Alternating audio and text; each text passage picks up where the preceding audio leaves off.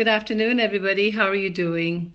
Today, I want to talk about patience. You know, in these days of instant gratification, we've lost the art of just being, taking time to appreciate the little yet significant things in life. Stopping to appreciate a budding flower, or how a butterfly wanders from flower to flower, gathering its nectar, or just feeling the breeze on our face and appreciating it. Somehow, in our hurry, we've lost the art of being patient. But what does patience means? Patience does not mean to passively endure.